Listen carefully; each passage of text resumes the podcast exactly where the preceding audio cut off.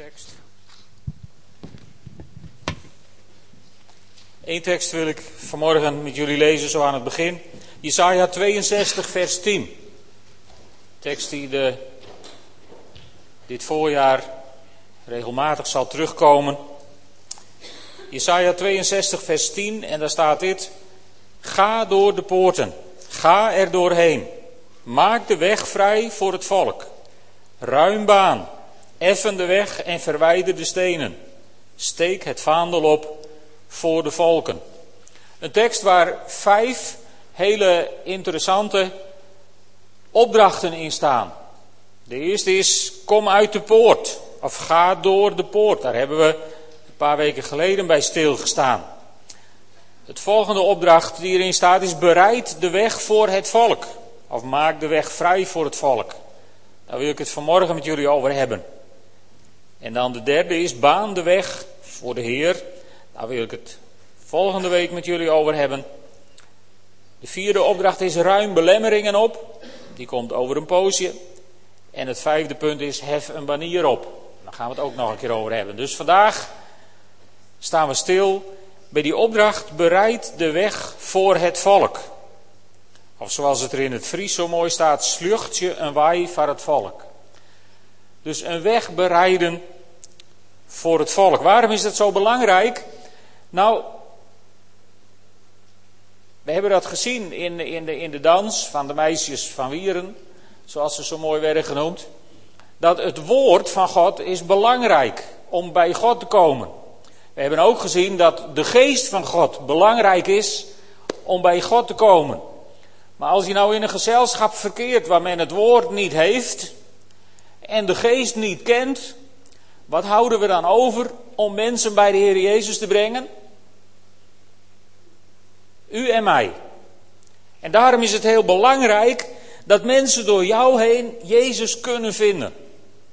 Dat is van cruciaal belang voor al die mensen die het woord niet hebben en de geest niet kennen. Maar jou misschien wel kennen, van je werk of van de buurt of wherever. Dus door jou heen moeten mensen Jezus kunnen vinden. Dat betekent dat ze soms over je heen zullen lopen, maar wees een dienstknecht. En je zult het resultaat ervan zien. Door Abraham werden velen gezegend, zegt de Bijbel.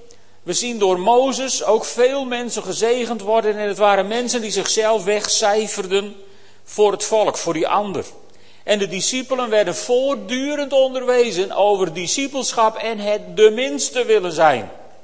En de apostel Paulus gaat daar ook over verder als hij het heeft over sterven aan jezelf. Je oude ik, die mens die alleen maar zichzelf centraal stelt, die moet je afleggen, zodat, zodat je een nieuwe mens, een nieuwe schepping kunt zijn. En die nieuwe schepping, daar ziet de schepping met rijkhalzend verlangen naar uit. Dat dat zichtbaar wordt.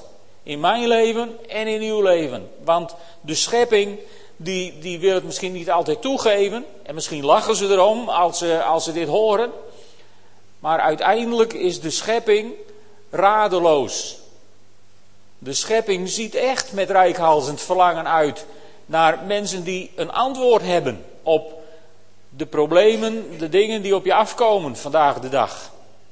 En u en ik zouden dat antwoord moeten zijn. Let goed op wat ik zeg. Niet dat antwoord altijd moeten hebben, maar dat antwoord moeten zijn. Door de manier waarop we leven, de manier waarop we in het leven staan, door de relatie die wij kunnen hebben, die wij hebben met de levende God. Door ons heen moeten mensen de weg naar God kunnen vinden. De vraag is dan, om welke weg gaat het? Is het mijn weg, die ik een ander wil opdragen? Of is het die weg van de Heer, die we, die we duidelijk willen maken voor mensen? Ik geloof dat we mensen in aanraking moeten brengen met Gods weg. En hoe ziet Gods weg er dan uit? Nou, ik wil jullie meenemen door de Bijbel heen. Een paar punten wil ik even stilstaan bij die weg van God. En we beginnen in Genesis 1. In Genesis 1, vers 26, daar staat: God zei: Laten wij mensen maken die ons evenbeeld zijn, die op ons lijken. Zij moeten de heerschappij voeren over de vissen van de zee en de vogels van de hemel, over het vee, over de hele aarde en over alles wat daarop rondkruipt. En God schiep de mens als zijn evenbeeld. Als evenbeeld van God schiep hij hem. Mannelijk en vrouwelijk schiep hij de mensen. En, en, en als je een beetje, een beetje beeld wil hebben over hoe dat ging in die schepping, dan moet je even met me meegaan naar Genesis 2. Ik geloof dat Genesis 2 het hoofdstuk is wat een heel aantal details toevoegt aan Genesis 1. En wat staat er in Genesis 2, vers 19? Toen vormde God uit aarde alle wilde en levende dieren en alle vogels en hij bracht die bij de mens om te zien welke namen de mensen zou geven. Zoals hij elk levend wezen zou noemen, zo zou het heten. Daar lezen we vaak overheen, maar, maar probeer eens met me mee te komen in die, in die eindeloze intimiteit die er in dit vers zit. God heeft de mens gemaakt en dan is God is bezig, staat hier, om de dieren te maken. Dus, dus God, God zit aan de ene kant, die zit te boetseren en te knutselen. En elke keer als hij een beest klaar heeft, dan komt hij heel trots bij Abraham. Abraham, wat vind je ervan? Hoe zullen we hem noemen? Adam. Ja, dank je. Hoe, hoe zullen we hem noemen? Kun je, kun je die intimiteit voorstellen? Het is, het is net alsof je als vader druk aan het, aan, het, aan, het, aan het werk bent of iets aan het doen bent. En je kinderen die staan je op de vingers te kijken. En af en toe vraag je aan je kinderen: hoe vind je het worden? En wat wil je dan graag horen? Nou, als zo'n kind zou zeggen: nou, het lijkt nergens op. Dan zou je daar zwaar gefrustreerd van worden. Maar als een kind zegt: geweldig, papa, wat ben jij geweldig. En ik weet je, ik denk dat die scheppingsdag die daar in Genesis 2 in één zo'n vers beschreven wordt, dat hij er zo ongeveer uit heeft gezien. Als ik erover fantaseer, dan, dan zie ik God daar bezig om het ene dier na het andere te maken. En elke keer komt hij bij Adam. Adam, hoe vind je hem? En, en Adam die kijkt naar God en die zegt, God, u bent geweldig, prachtig, wat mooi. En, en, en, en God wordt steeds trotser en trotser en trotser op die scheppingsdag. En de dieren worden steeds mooier en mooier en mooier. Want God gaat zich helemaal te buiten om Adam een plezier te doen. En omdat ze samen gewoon de dag van hun leven hebben gehad. Weet je, ik geloof dat dat, dat het hart van de Vader is waarvoor Hij de mens heeft geschapen op deze wereld. Om zo'n gemeenschap samen te hebben. En toen kwam die verschrikkelijke dag waarop de slang roet in het eten kwam gooien. En dan in het volgende hoofdstuk, Genesis 3, vers 8, lezen we... Toen de mens en zijn vrouw God de Heer in de koelte van de avondwind door de tuin hoorden wandelen... verborgen ze zich voor hem tussen de bomen. Einde intimiteit. Einde van de droom. Alleen aan Gods droom komt nooit een einde. Want Gods droom begint elke keer weer opnieuw. En ik denk, de mens is natuurlijk wel, wel de dupe geworden van de zondeval. Maar ik geloof dat God er meer onder geleden heeft dan wij ons vaak kunnen voorstellen. Ik denk dat God intens verdriet gehad heeft, intens heimwee gehad heeft naar die dag met Adam. Naar die wandelingen met Adam en Eva, s'avonds in de avondkoelte van de tuin. Ik denk dat God het gewoon niet meer uithield op een gegeven moment. En toen zei God in Exodus 25, vers 8, zei hij tegen, tegen Mozes, de Israëlieten moeten een heiligdom voor mij maken, zodat ik te midden van hen kan wonen. God kon er niet meer tegen. Zo ver bij de mensen vandaan. En zo bouwt Mozes de tabernakel. En komt God wonen bij de mensen, opnieuw, midden in zijn volk. En, en ook dat verhaal komt tot een einde. Lees het boek Richteren, waar je kunt zien hoe het elke keer weer misgaat. En, en uiteindelijk is de tabernakel, ja, die zal op een gegeven moment zijn beste tijd ook gehad hebben. Het was ook maar een tent. En, en, en dan, dan komt koning David en die haalt de ark, de woonplaats van God, uit de garage van Obed-Edom. En brengt hem naar Jeruzalem en daar komt hij voorlopig in een tentje te staan. En ah, David denkt, dit moest toch beter kunnen. En dan bouwt Salomo uiteindelijk een tempel. Opnieuw, een plek waar God bij de mensen kan wonen. En die tempel is klaar en die wordt ingewijd en de ark wordt erin gesjouwd. En zodra alles klaar is, dan komt daar een wolk aangereest en die vult de hele tempel met zoveel van Gods aanwezigheid dat er geen priester meer in kan om nog dienst te doen. God is zo blij, enthousiast met weer een plek bij de mensen, dat hij de hele tempel opvult van de ene hoek tot de andere. Om over enthousiasme te spreken. Maar ook dat gaat fout. Lees de boeken Koningen, Kronieken. Het gaat fout. De tempel wordt verwoest, het volk gaat in ballingschap en uiteindelijk na een hele lange tijd houdt God het niet meer uit. Het volk komt terug uit de ballingschap en er wordt een nieuwe tempel gebouwd. Die onder koning Herodes dan zijn sublieme voltooiing vindt als een van de mooiste bouwwerken van die tijd op de wereld. Die tempel waar de Heer Jezus wandelde, sprak. Die tempel waar Paulus werd gearresteerd. Aan het, de laatste keer dat hij in Jeruzalem was. Maar ook die tempel is geen blijver. En een aantal jaren na de dood van de Heer Jezus wordt ook die tempel verwoest. En komt er in Jeruzalem een bordje te staan voor Joden verboden. Waar kennen we dat ook alweer van? Nou, dat stond toen al in Jeruzalem. Joden mochten niet meer zijn in de heilige stad. En weet je, ik denk dat God weer heimwee heeft gehad. Alleen nu had God voorzien, vlak voor de verwoesting van die tempel, in een andere oplossing. Volgens mij had God op die weg van paradijs, tabernakel, eerste tempel, tweede tempel, heeft God op een gegeven moment gezegd, jongens, nu, nu hou ik op met bouwen. Maar dit is een zinloze bezigheid. Weet je wat? Ik zet in de geschiedenis hier een kruis op dit punt. Dan kun je elke keer als het misgaat, kun jij terugkomen bij dat kruis en dan kunnen wij bij elkaar wonen. En dan kunnen wij gemeenschap hebben met elkaar. God voorzag in een definitieve oplossing, omdat hij niet meer die oplossingen wilde waarin het steeds maar tijdelijk was. God wilde een definitieve oplossing. En hij plantte een kruis in het middelpunt van de aarde, het Midden-Oosten, waar nog steeds elk conflict op deze wereld zich lijkt te concentreren. Natuurlijk, want het is het kruispunt van de aarde. En wat gebeurde daar? Daar lezen we over in Hebreeën 9. Daar wil ik een wat langer stuk lezen. Mag u wel even opzoeken. Hebreeën 9.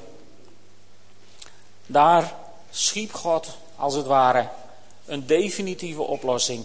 Omdat hij gemeenschap wilde met mensen. En ik denk dat God nog steeds, nog steeds terugmijmert over die dag met Adam Waar ze zoveel plezier hadden met elkaar. En ik denk dat God uitziet naar die dag waarop we bij Hem zullen zijn in de eeuwigheid. Om plezier te hebben met Hem. En met elkaar. Maar daar moest een hoge prijs voor worden betaald. En dat is die weg van de Heer. Die weg die mensen door ons heen moeten kunnen vinden. Die weg waarop wij mensen mee moeten kunnen nemen. Dat is niet een goedkope weg. Dat is niet een, een, een wegje van nou, vlug maar even. Dat is een weg die erg kostbaar is geweest. Hebreeën 9, vers 1. Het eerste verbond bevatte bepalingen voor de rituelen van de dienst en het aardse heiligdom. De voorste tent, die is ingericht met de lampenstandaard en de tafel van de toomroden, wordt het heilige genoemd. Achter het tweede voorhangsel bevindt zich de tent die het Allerheiligste genoemd wordt. Daar staan het vergulde reukofferaltaar en de ark van het verbond, die langs alle zijden met goud overtrokken is. En waarin de vergulde kruik met het manna, Aaron's staf die gebloeid heeft, en de platen met de verbondstekst bevinden. Laten we Paulus of de schrijver van Hebreeën gewoon vergeven dat dit niet helemaal klopt met Exodus, wat eigenlijk stond, het reukofferaltaar voor het voorhangsel en niet in het heilige der heiligen. Maar laten we daar geen probleem van maken. Maar laten we ons eens concentreren op die ark. Vers 5. Daarop, op dat deksel, staan de gerubs als teken van Gods majesteit. Zij bedekken de verzoeningsplaat met hun schaduw. Op dit alles kunnen we nu niet in detail ingaan. Dat hoeft ook niet, maar dat wil ik wel even. Want op die ark, op dat deksel, onder de vleugels van de cherubim, en wij zingen dat wel eens met het avondmaal, het mooie lied van tussen de vleugels van de cherubim, daar ontmoet ik jou. Weet je, dat is de plaats waar, waar God in die tijd mensen wilde ontmoeten. Alleen het was allemaal nog heel erg lastig. Want uh, wat gebeurde daar, vers 6? In het aldus ingerichte heiligdom gaan de priesters voortdurend de voorste tent binnen om hun dienst te vervullen. Alleen de priesters, hè, niet het volk, dat moest in de voorhof blijven wachten. En dan in de tweede tent gaat alleen de hoge priester binnen, slechts eenmaal per jaar en nooit zonder het bloed dat hij offert voor zichzelf en voor de zonden die het volk uit onwetendheid heeft begaan.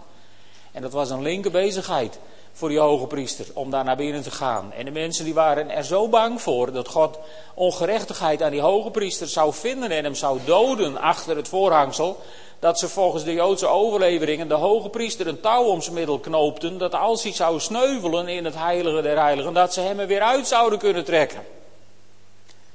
Met andere woorden, het naderen tot God had niks meer van die dag met Adam in de schepping.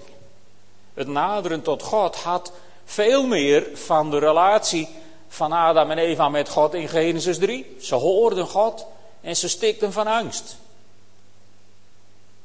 Ik hoop niet dat het in uw leven zo is dat, dat de vrezen des Heren bij u betekent dat u bang bent voor God. Dat er eigenlijk heimelijk angst in je hart is. Van ja, hoe zou het komen? Ik hoop dat in jouw leven die overtuiging leeft. Dat als ik voor God kom te staan, dan is het goed dan is het goed tussen God en mij. Sommige mensen zeggen dan eigen je je het heil toe. En ik heb dan de neiging altijd om te zeggen, ja waarom denk je anders dat het je wordt aangeboden? Het wordt je aangeboden om het aan te nemen. En als je een kind van God bent, dan ben je gered voor de eeuwigheid. Kijk maar verder wat hier staat. Vers 9. Hiermee maakt de Heilige Geest duidelijk dat de weg naar het hemelse heiligdom niet zichtbaar is zolang de eerste tent nog dienst doet. Dit alles is een zinnebeeld voor de huidige tijd waarin deze brief werd geschreven. Er worden daar gaven en offers gebracht die het geweten van degene die ze opdragen niet tot volmaakte zuiverheid kunnen brengen. Het gaat alleen om voedsel, drank en rituele wassingen, om bepalingen over uiterlijkheden die slechts gelden tot aan de nieuwe orde. En wij als kinderen van God, dat moet je goed begrijpen, wij leven in die nieuwe orde. Want op de avond waarop Jezus het avondmaal instelde, nam hij de beker en hij zei: Deze beker bevat het bloed van het nieuwe verbond. Of de nieuwe orde, hoe je het maar wilt vertalen. Maar toen is het begonnen. En daar mogen wij leven. En wat betekent dat? Of, of wat heeft dat gekost? Vers 11. Christus daarentegen is aangetreden als hoge priester van al het goede dat ons is toebedacht. Hij is door een indrukwekkender en volmaakter tent, die niet door mensenhanden gemaakt is en niet behoort tot onze schepping, eens en voor altijd het hemelse heiligdom binnengegaan. En hierbij moet je even denken aan, aan de avond van Pasen. Jezus was gestorven aan het kruis en wij lezen dan nedergedaald ter helle. Maar ik denk dat Jezus niet alleen nedergedaald is ter helle in, in, in, in, in die uren dat hij in het graf was, maar dat hij ook in de hemel is geweest. En dat is wat Hebreeën hier beschrijft. Wat heeft Jezus gedaan toen hij stierf aan het kruis en zei: Vader, in uw handen beveel ik mijn geest. Toen is hij volgens mij opgegaan naar de hemel. En wat heeft hij daar gedaan? In dat hemelse heiligdom in die hemelse tabernakel, in die hemelse tempel, schrijft de schrijver van de Hebreeënbrief, daar is hij, daar is hij binnengegaan.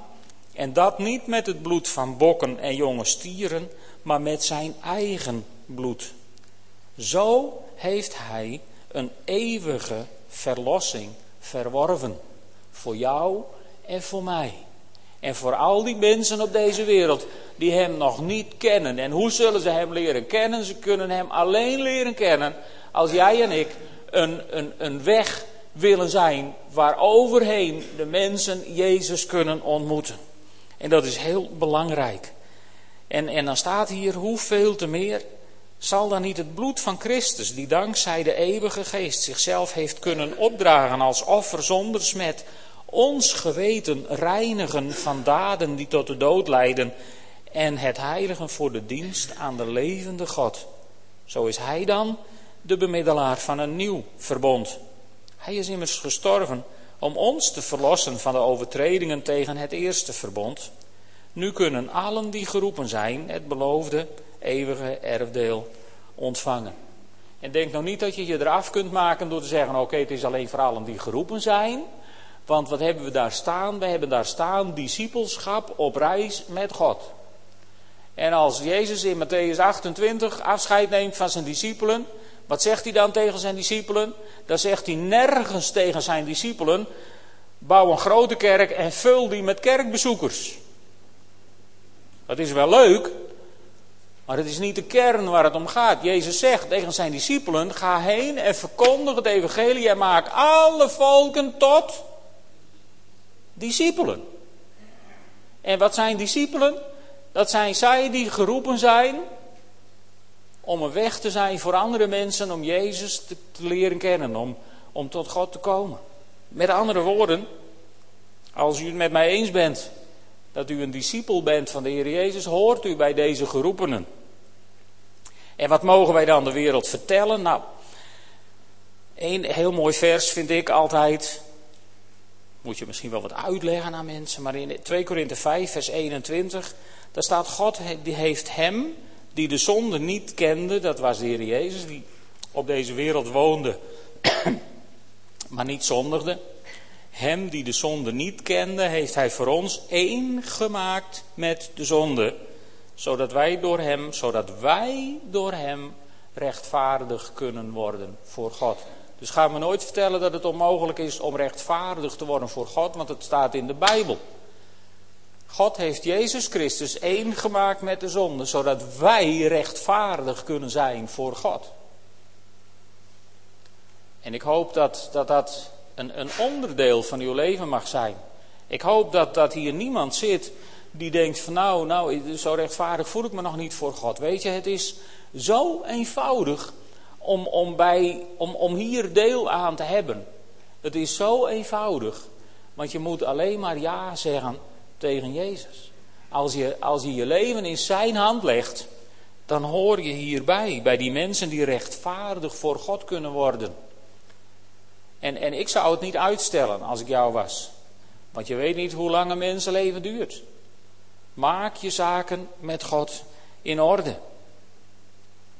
En ik denk dat Jezus zo, ik geloof dat Jezus zo door zijn dood aan het kruis, door zijn zijn binnengaan als hoge priester in het heiligdom van God zelf in de hemel met zijn eigen bloed, dat Jezus daar voor ons die weg heeft bereid.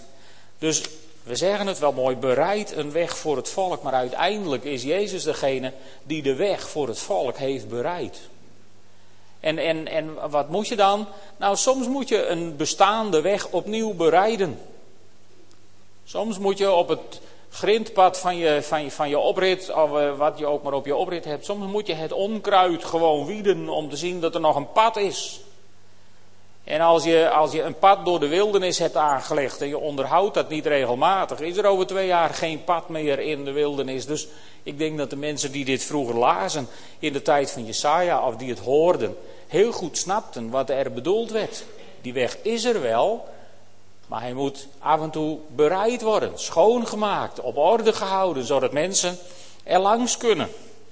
En, en dat betekent dat dit gaat over oude paden. Als Jesaja zegt, bereid de weg van de Heer, dan werden er oude paden bereid. Je moet het vergelijken met een bezoek van de koningin. Als koningin Beatrix in Drachten komt, dan wordt niet Drachten vlak geschoven en worden overal nieuwe straten gebouwd met nieuwe huizen. Nee, dan worden de bestaande straten, die worden ineens helemaal schoongemaakt en de kuilen worden eruit gehaald. En zo ging dat in die tijd ook. Als er een koning kwam, zo ging het in de Romeinse tijd, als de keizer ergens kwam, dan werden de wegen bereid. Niet nieuwe, bestaande wegen. werden weer opgepoetst, op orde gebracht, klaargemaakt. En dat is wat Jesaja hier ook bedoelt.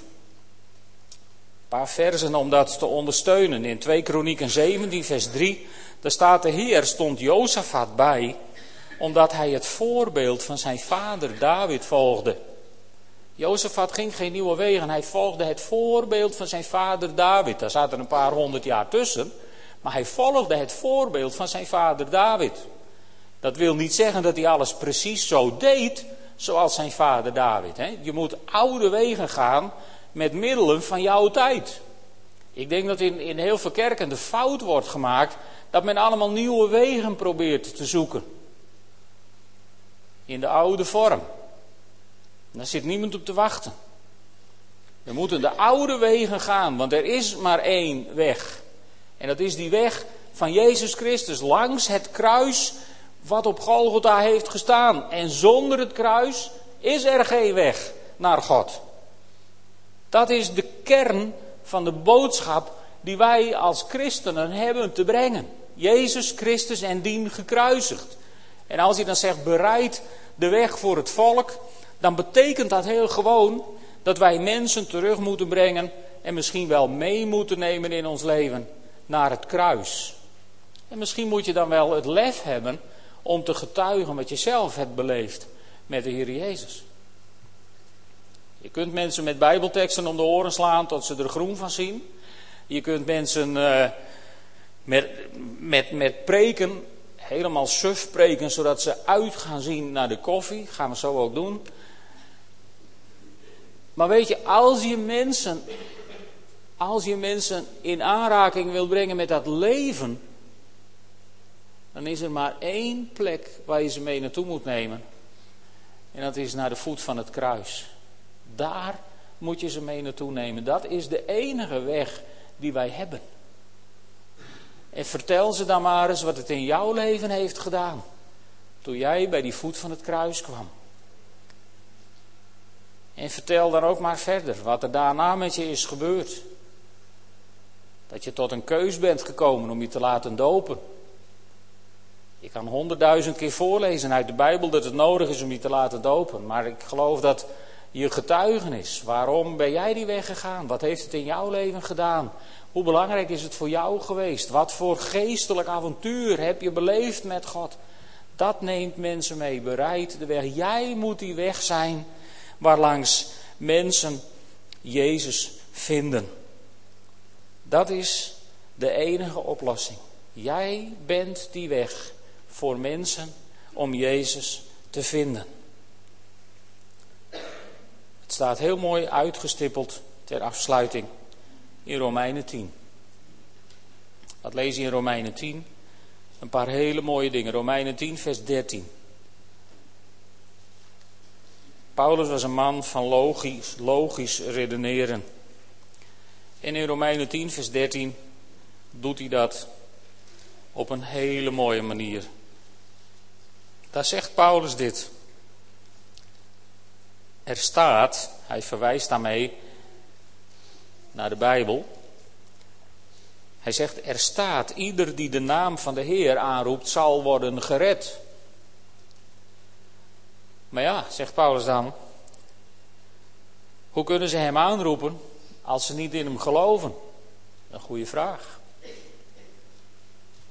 Maar ja, zegt Paulus dan, hoe zullen ze in hem geloven als ze niet over hem hebben gehoord? Een goede vraag. Maar ja, zegt Paulus dan, hoe zullen ze over hem horen als niemand over hem praat?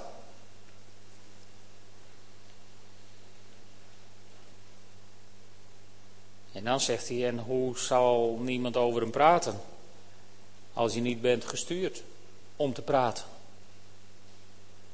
En dat was voor Paulus niet de nooduitgang. Hè. Dit was voor Paulus niet de veilige escape van weet je wat, laat ik me maar weer verstoppen achter het feit dat ik geen roeping ervaar op mijn leven. Je hoeft geen roeping op je leven te ervaren om te weten dat je een discipel van Jezus Christus bent geworden. Dat is een feit. Het is een feit dat je een discipel van Jezus Christus bent geworden toen je je leven aan Hem hebt gegeven en toen je je hebt laten dopen. Toen ben je een discipel van Jezus Christus geworden. En discipelen van Jezus Christus hebben maar één taak in hun leven. En die taak is Jezus Christus verkondigen. Aan die mensen die zelf het woord niet kennen. En daardoor nooit hun leven aan de Heer hebben gegeven. En dus de geest van God ook niet kennen. En als die mensen God zullen leren kennen. En wij houden onze mond. Dan gaat het niet werken. Bereid de weg van de Heer. Betekent heel simpel. Jij moet een weg zijn. En ik moet een weg zijn. Waarover mensen Jezus kunnen vinden. En lieve mensen, dat is een prachtige uitdaging. Dat is niet bedoeld om je in de stress te jagen. Dat is niet bedoeld om je leven te vergallen. Dat is een prachtige uitdaging. En ik garandeer je één ding. Als je de moed weet op te brengen om mensen over jouw avonturen met Jezus te vertellen. En God gaat je de genade schenken om te zien hoe iemand Jezus vindt. Dat is verslavender dan coke of heroïne of whatever. Als je dat één keer voor je ogen hebt zien gebeuren, hoe iemand Jezus vindt, dan wil je maar één ding, dat wil je morgen weer zien. Probeer het maar eens uit. Probeer het maar eens uit. Ik zie uit naar de getuigenissen. Zullen we samen bidden? Mag, ik jullie vragen op te staan?